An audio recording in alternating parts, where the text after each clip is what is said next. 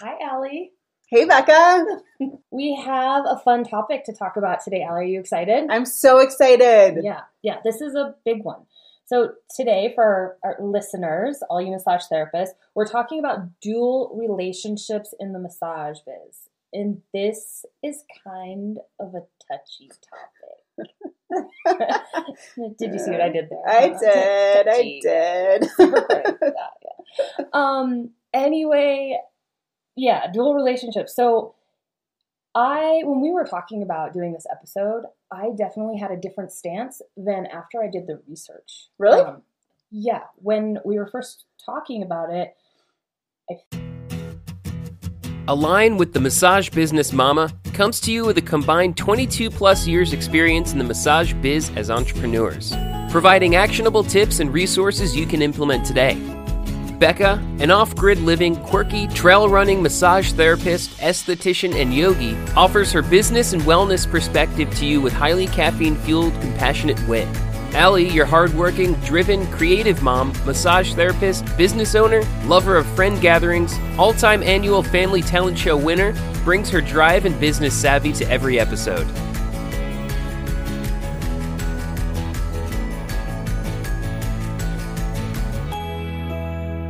Felt like dual relationships were something that we shouldn't do. Um, just to echo Joyce in your uh, in episode thirteen, I think it was. Mhm, Yep. uh, with Respect Massage, which I, I loved the episode. But I really resonated with what she said about, you know, not having any dual relationships. And then after doing all this research, I really had a different perspective on it. So we'll go into that for all of our listeners as to like how the research sh- uh, shifted my opinion on it. Um, but dual relationships, they can be hard. And there have been a lot of unhealthy examples. Throughout this episode, we hope that we can like create some clarity on how dual relationships can exist, be healthy and positive, and maybe how to navigate some of those uncomfortable, maybe more unhealthy experiences that can come out of them. So, Al, dual relationships, are they something that you're cool with, or do you have some boundaries around relationships in your professional life? Yeah, so you brought up that episode 13 with Joyce, Respect Massage with Joyce Gauthier. And her feeling was that she doesn't believe dual relationships should ever happen. She admitted that she's had them in the past, but that she wasn't always as clear as she is about this boundary. But now moving forward, she kind of avoids them altogether. And I see her point. I really do. I believe that dual relationships are not really ideal, but I also understand that they occur, especially when you live in a small town like I do.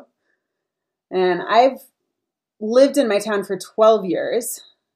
I've been involved with a lot of different things charities, networking groups, mom circles, even bar friends from my early years. And for me, it would be extremely challenging to limit my clients to only those I had no other relationship with, however casual. That's just a reality for me in being a connected member of my community. Yeah, so I actually have some, um, when I was doing my research, there's some information out there to kind of support what you're talking about. I'm going to quote uh, Kirk Nelson, the founder of Heartland Institute of Touch in Missouri.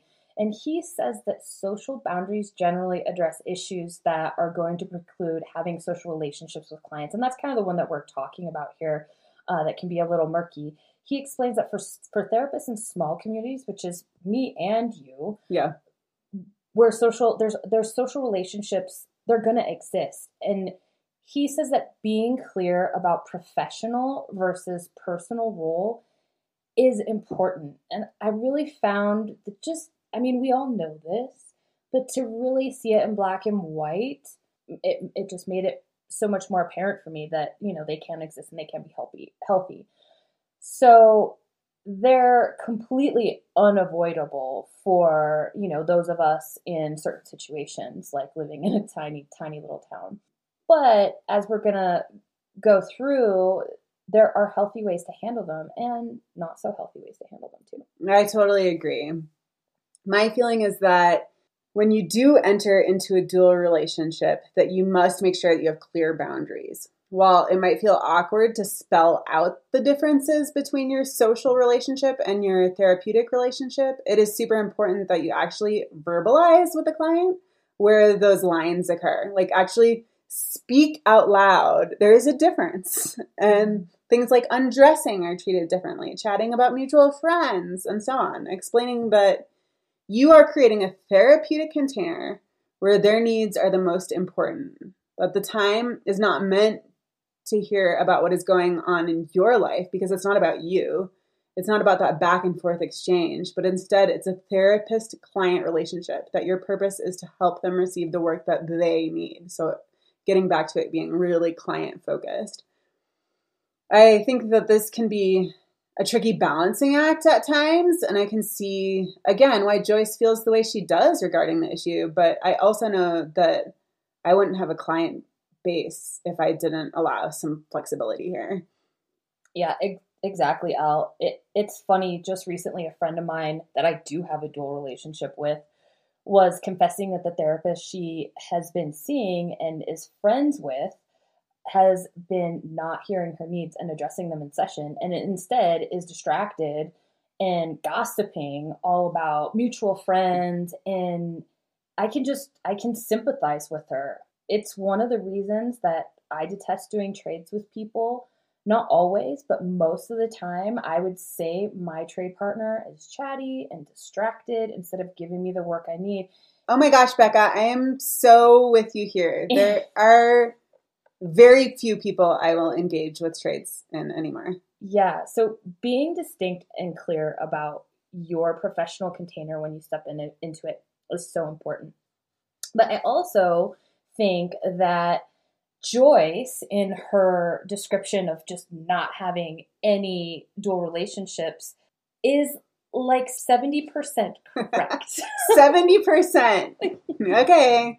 So, Becca, what constitutes 70% for you? Yeah, so totally made up uh, percentages and statistics. That's, that's my expertise right there. nice, okay. Um, so I feel like for the majority of people coming out of school, including myself, dual relationships is probably something that would be more comfortable to stay away from until you have all of your boundaries firmly established and your professional personality and brand um, more firmly firmly established and integrated into the community. Yeah, I often see this being the stickiest time for therapists. They're still so unsure in their therapist's shoes. Yet it's often uncomfortable to market yourself to strangers. And therefore, I feel like a lot of these dual relationships ensue because it is just more comfortable to get your friends and family to come see you. But that's when you're the greenest and you probably need the clearest definition of boundaries.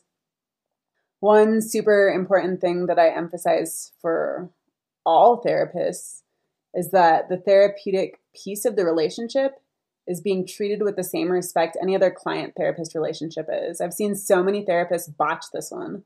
They think that because it's a friend that they can be lackadaisical about keeping up that professional appearance.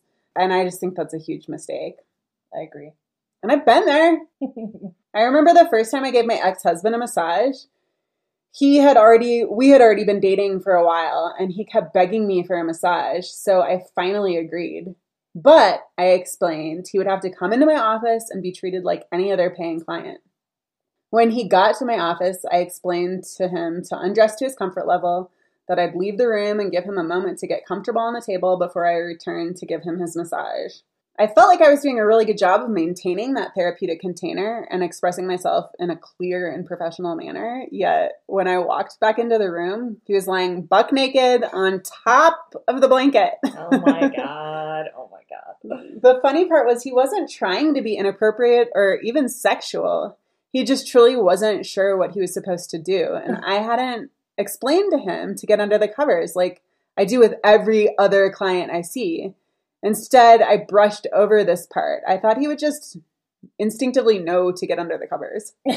so, what did you what did you end up having to do? What did you do? I told him that I was going to leave the room and give him time to get under the covers.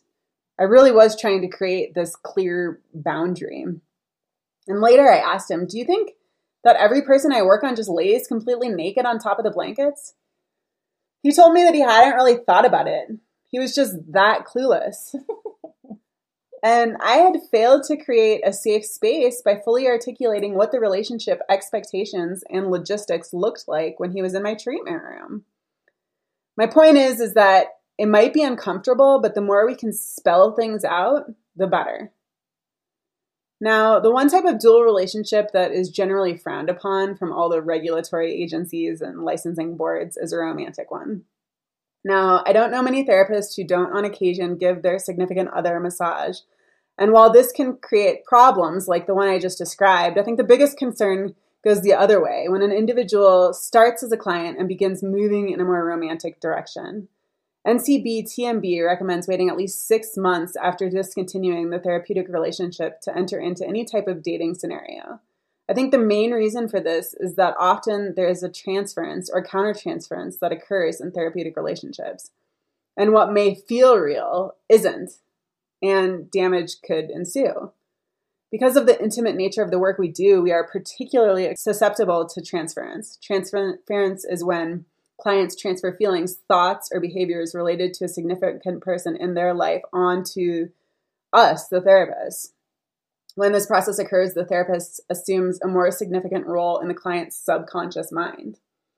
Now, countertransference is the opposite of transference. So, when the therapists are the one bridging unresolved issues, bringing unresolved issues into the therapeutic relationship, this occurs when we fail to maintain professional distance from our clients if you happen to notice one of these tendencies creeping in, developing awareness and understanding of how it can affect the therapeutic relationship is going to be really important.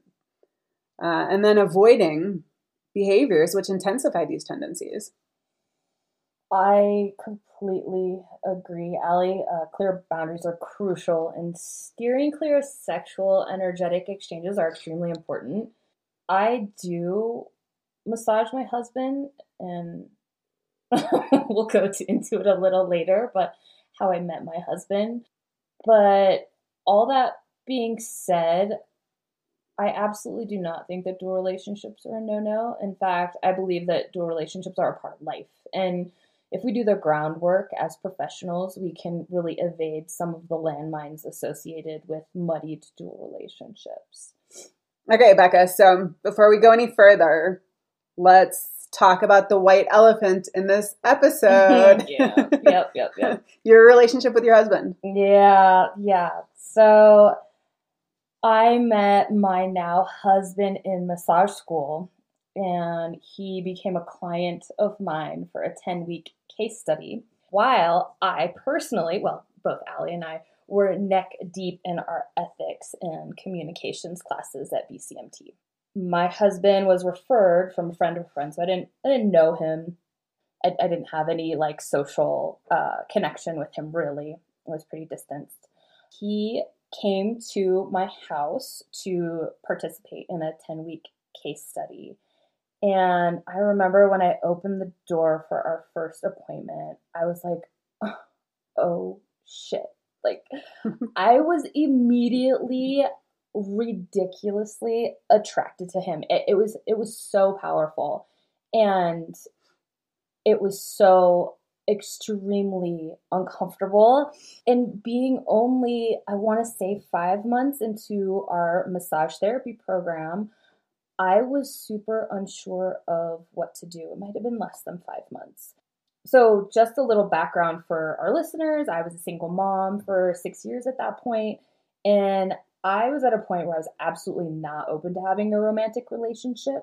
So I don't really feel like I was, what did you call it? Counter transference. Mm-hmm. I wasn't projecting any of my romantic needs onto uh, my client base. In fact, I, I, would say I was kind of the opposite. I was uh, really, really against it. Yet it still occurred. Did I handle it the way that I should have? Um, don't know. you guys can be a judge. You guys could be the judge of that. But the case study that I was doing was for our NST course. So we were doing gait analysis using a plumb line and just collecting a lot of data on the best way to treat uh, his physical trauma, which he had a, a whiplash injury from, um, you know, ski bum lifestyle is what he had. He's so cute. Oh my god, so cute. Um, so I took pictures and um, he wore clothes. And I will say that in clinical analysis, I find safety for sure. Yeah. And so we went through this process. I mean, we saw each other for the full 10 weeks.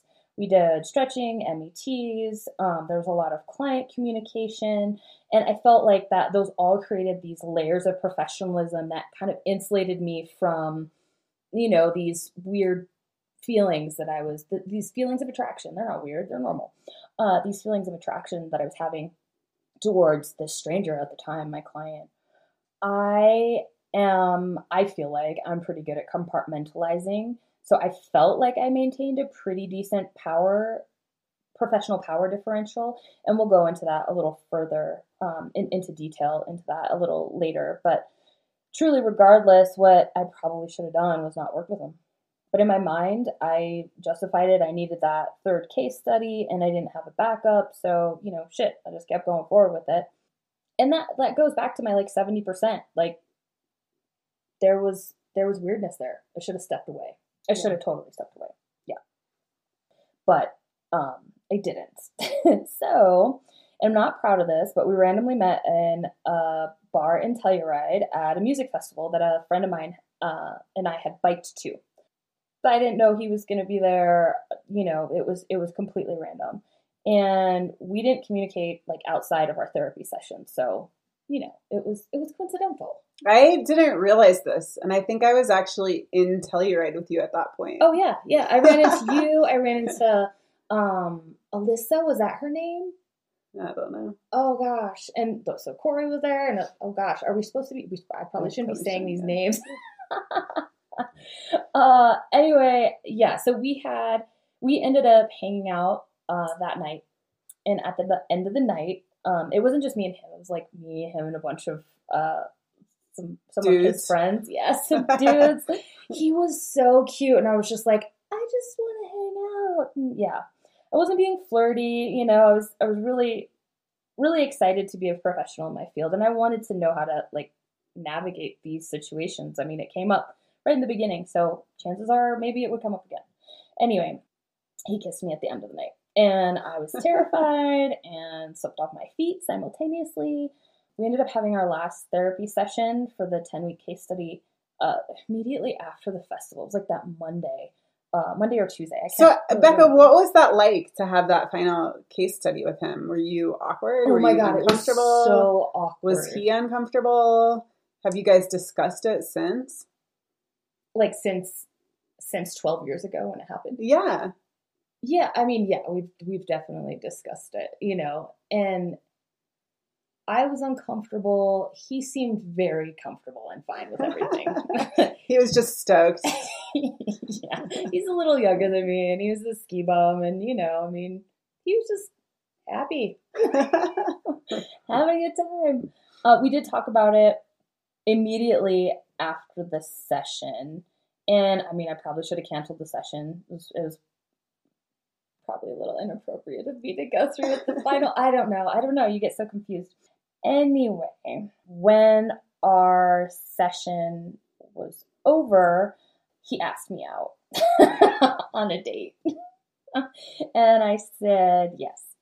And I did reiterate, I didn't wait those six months. I reiterated that the case study was over and that I wouldn't be able to be his massage therapist anymore at all if we were to, you know, shift our relationship to a romantic fo- focus.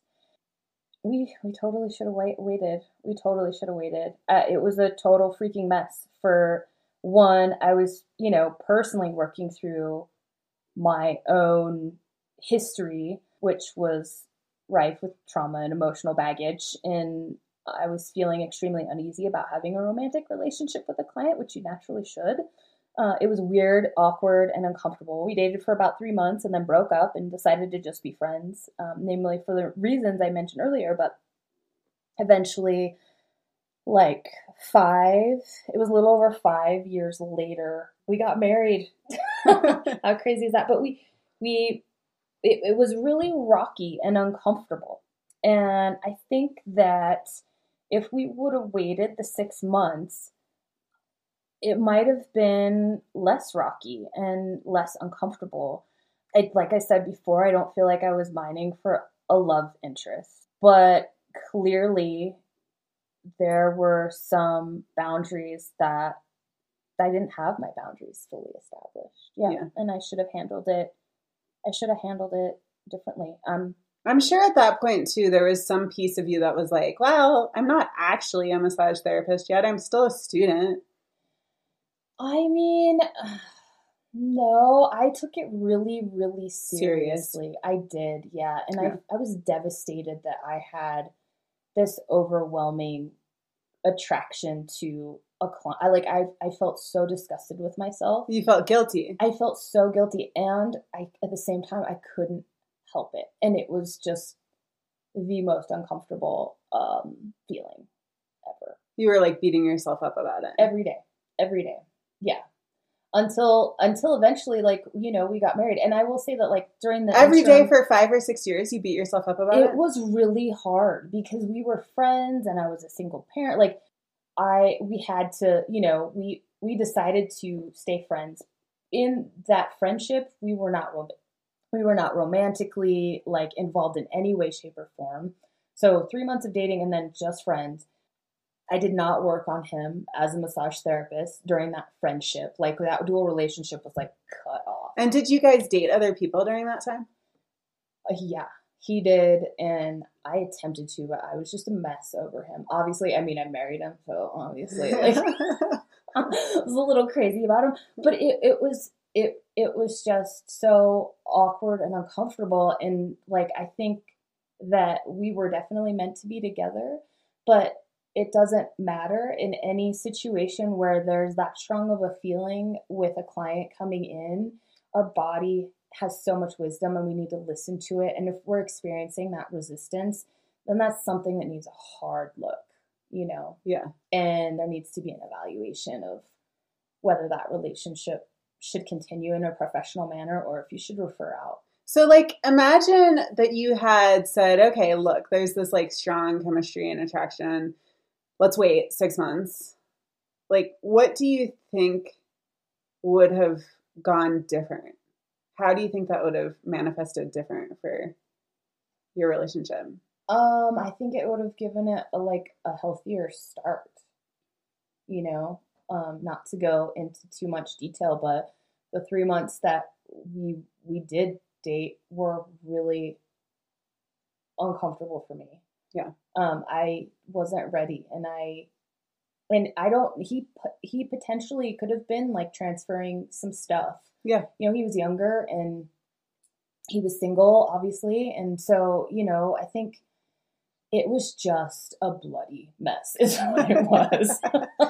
Well, I'm glad it's not a bloody mess anymore, Becca. I know, I know, me too. It worked out. It worked out through a lot of through a lot of crying sessions, and there's those of you out there that might be listening uh, who are who are friends that had to endure my sob sessions, including Allie.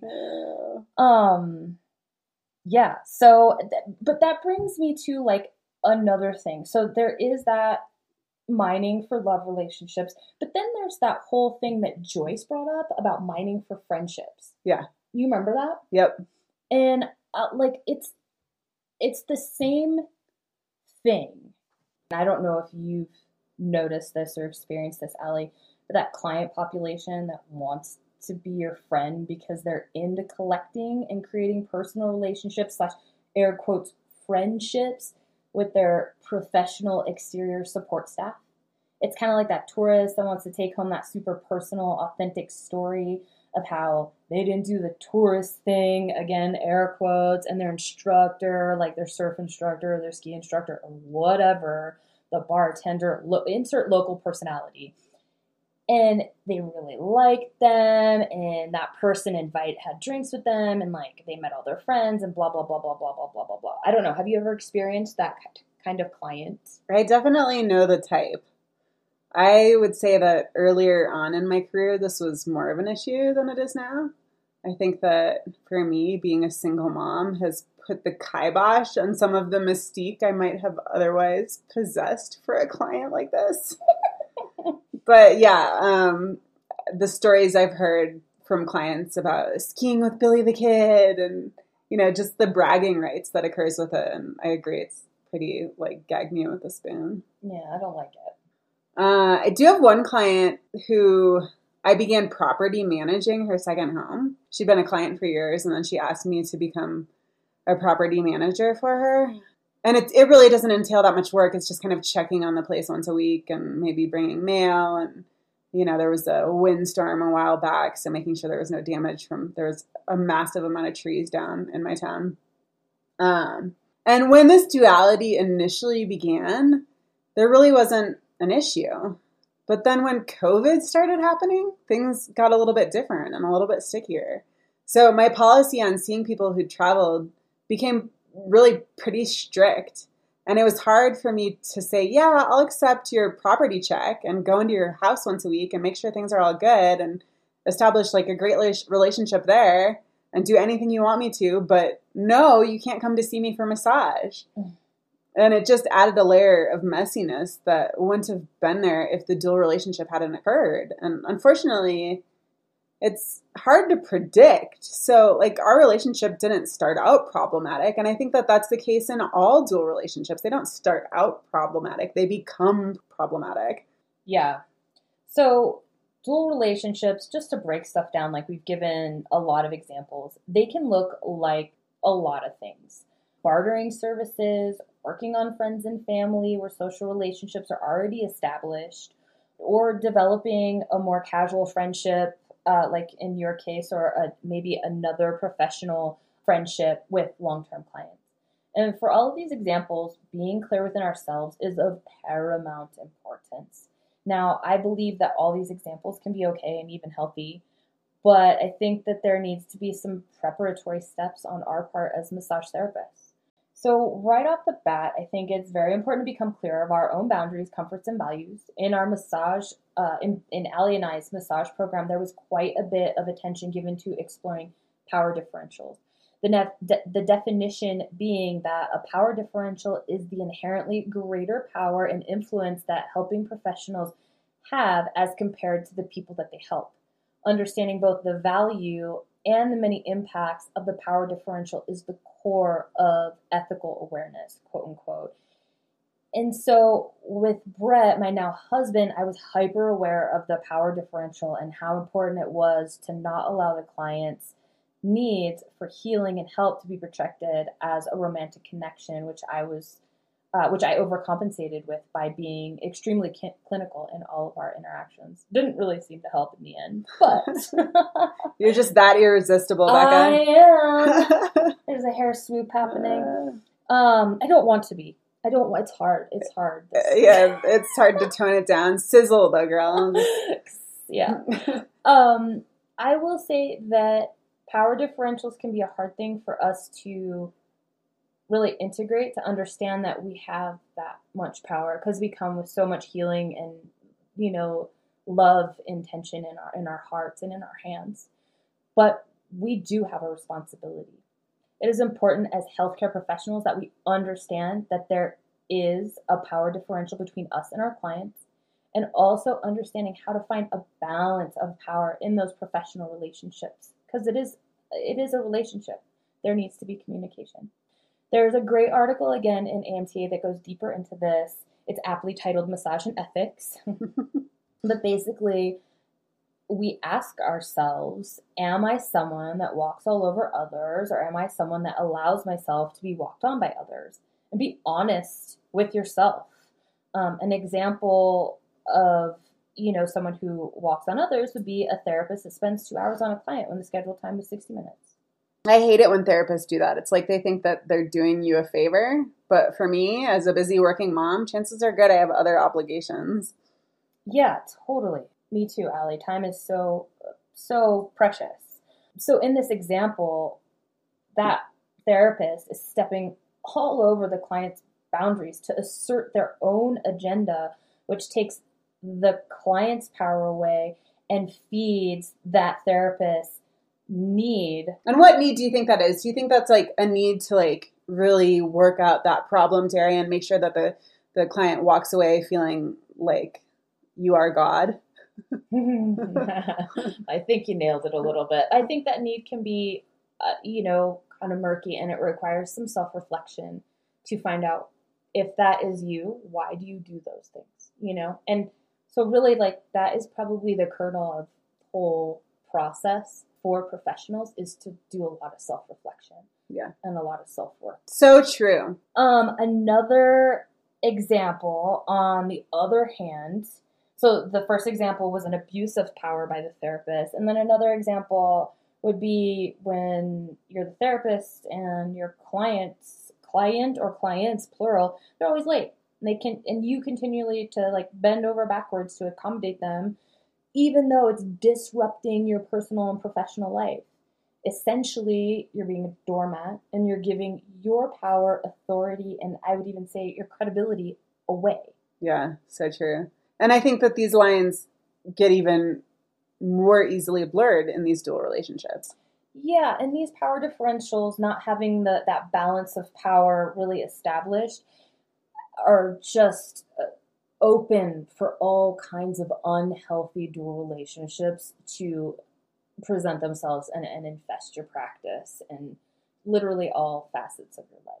So, some of the ways that we can lay the groundwork for positive, functional dual relationships. I like positive. Yeah. healthy. Let's let's just keep it healthy. I right? like healthy too. Yeah. so be clear about your boundaries and state them at the beginning of your session every time, just like Allie said. For example, our session today is 60 minutes. I'll be addressing these areas we discussed as your primary concern areas today. Please undress to your comfort level and place your clothing on the bench. Be specific. Lie face down underneath this blanket and sheet. I will give you a few moments to get settled. Let them know you're stepping out, and then I will knock before coming back in. Please let me know that you're ready when I do so.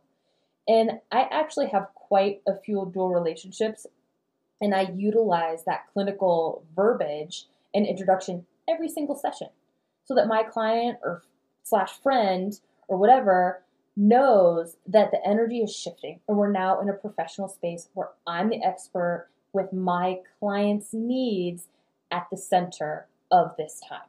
Yeah, I like that.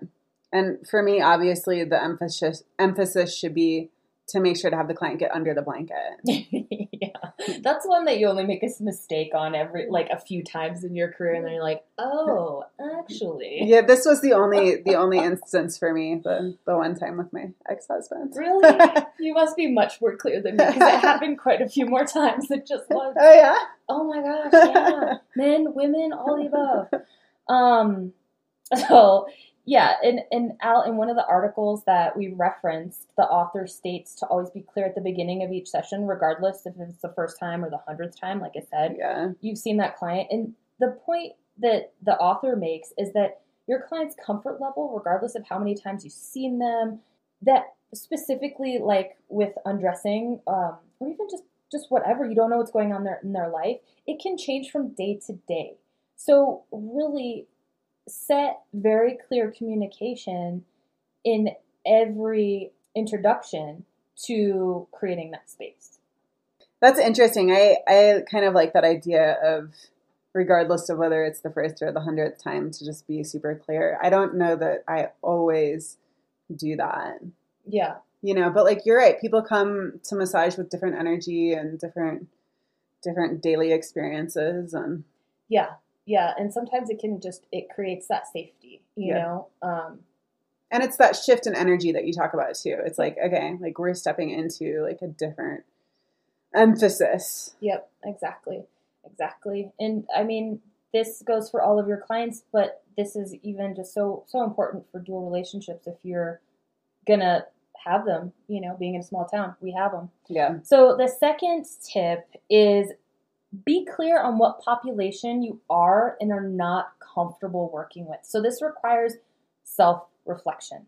Um, an example of this could be I prefer working on moms and kids, and I feel uncomfortable working on men. Doesn't matter what it looks like, that's just an example.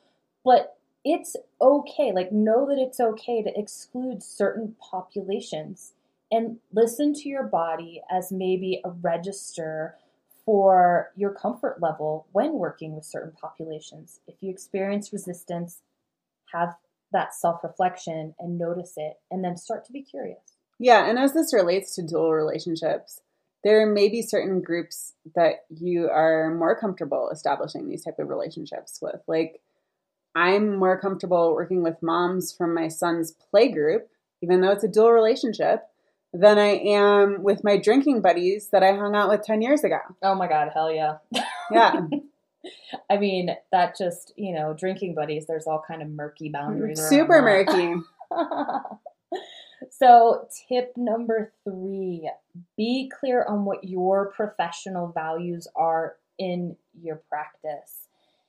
In an example of this could be, and you want to clearly state it or have it clearly written somewhere, maybe maybe short and sweet or maybe very in depth. So my example here is I value creating a safe space for the LGBTQ community to find healing and safety. I express to my clients that all of our sessions are intuitively timed to allow each session to be completed according to my client's needs and value the space needed for each client to integrate their work before leaving the session.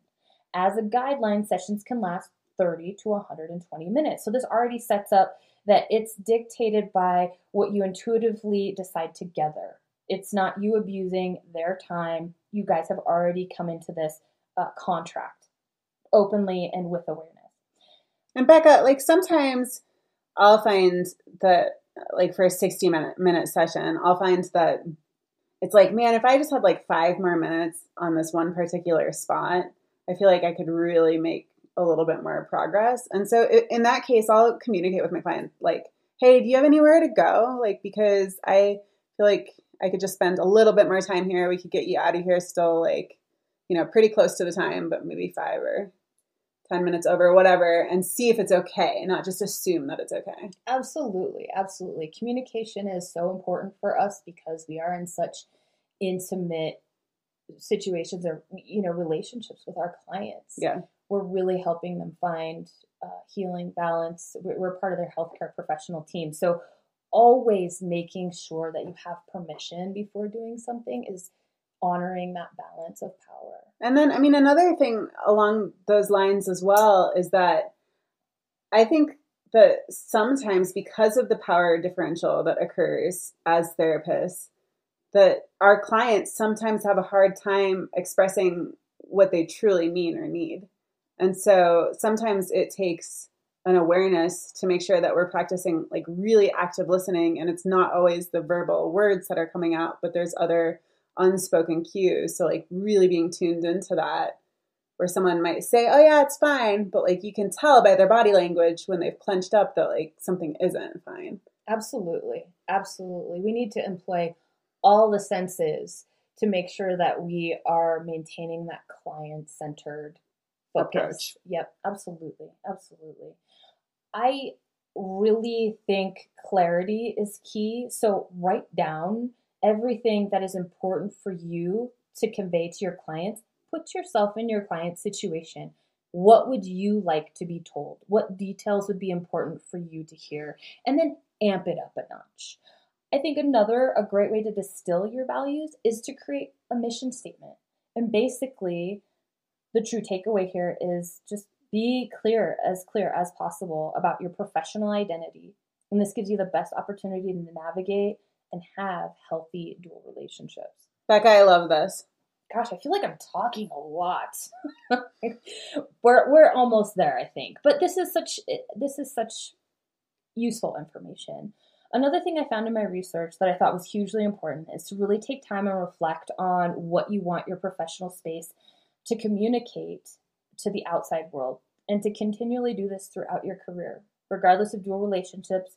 If all this is clear in every aspect of your office and the way you conduct yourself professionally, anyone coming in will sense that power differential. You're the expert, they're the client, and know the rules. So, tip number four uh, constantly do self assessment. Ask yourself some big questions Am I stressed? Am I tired? Am I emotionally running on empty? Do I have a supportive social network? If we're needy in any way, we are particularly susceptible to stepping over boundaries. This really resonated with me. Yeah, I I think that so often it's important to kind of separate out what's going on personally with what's going on professionally. Yeah. I would even take this a little further and ask Am I socially needy or, or lonely right now? Am I desperately needing a love relationship right now? Am I desperately needing touch? Am I emotionally lonely? And just really being honest with ourselves as we do this self assessment, this self reflection. And if any of these come up yes for you, be curious, find out ways that you can address your needs outside of your massage practice. Um, the thing that resonates mostly with me is when Joyce said that, you know, that that person she was talking to was mining friends from their practice uh, in a new town. And I mean, that's where you just really have to step outside and start to just utilize other outlets so that you're not projecting your stuff all over your clients, potential clients, and abusing that power differential. Yeah, this can be really hard. I know as a single gal myself, sometimes I feel the lonely bug. And it would be quite easy to let my guard down and allow clients to take on a little different role, but that's not ethical and ultimately wouldn't serve me. For me, one of the most important things to prevent this from happening is to implement my grounding techniques. I also really appreciate having colleagues or peers that I can communicate with when I'm struggling to maintain the therapeutic container. Sometimes being able to dissect why I am trying to fulfill a need and a cl- with a client helps me to break the cycle. Best when this type of distinction happens early on, and of course, while maintaining confidentiality. And sometimes, if we are unable to separate our needs out of the equation, it might be time to discontinue the therapeutic relationship, as Becca and her hubs did. exactly, Al. Once things start to shift in a really blurry direction, it's just so important to communicate with our clients and disengage from that professional relationship and perhaps refer out. And I will say, like, had I gone the opposite route with my with my hubs, I probably wouldn't have been like, I find you incredibly attractive. We have to discontinue our our massage relationship. I mean, I probably just would have told him that, you know, my I didn't need him for my case study, which what I should have done. But oh, you don't think you would have you don't think you would have said to him like I'm attracted to you? No way. No way. That's too much information. That would have just like exacerbated the problem, don't you think? Well, I mean, maybe, but discern you might discern how much you want to divulge, you know? I mean, I think I might have been like, gosh, if I like if I say I don't need you for the case study, then, you know, he might take it personally. No. No, you shouldn't care.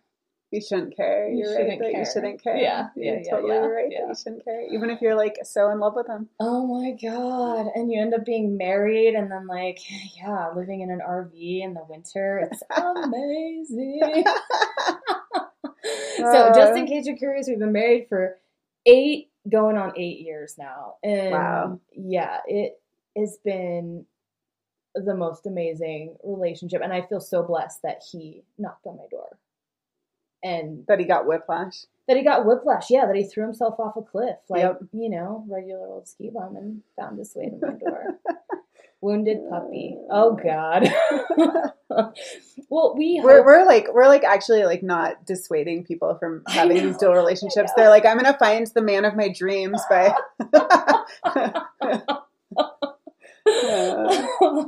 Only if you're incredibly, incredibly, incredibly I don't know. Lucky. Lucky, yeah. It was really ugly at some certain points. So yeah, that six month waiting period. oh my gosh.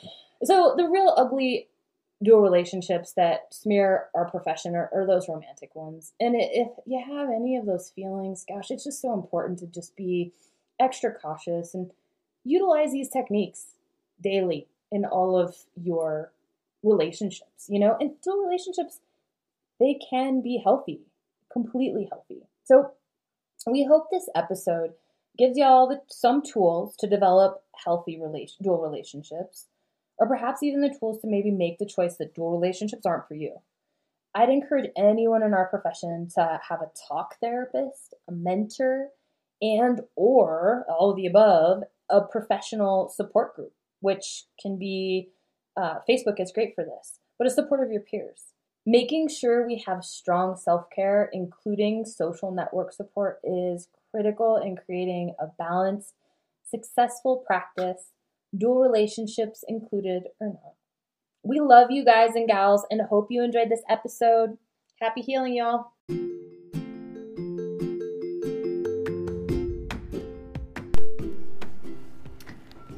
Thank you so much for listening. And please reach out to us if you have any questions or topics you would like covered. We love suggestions.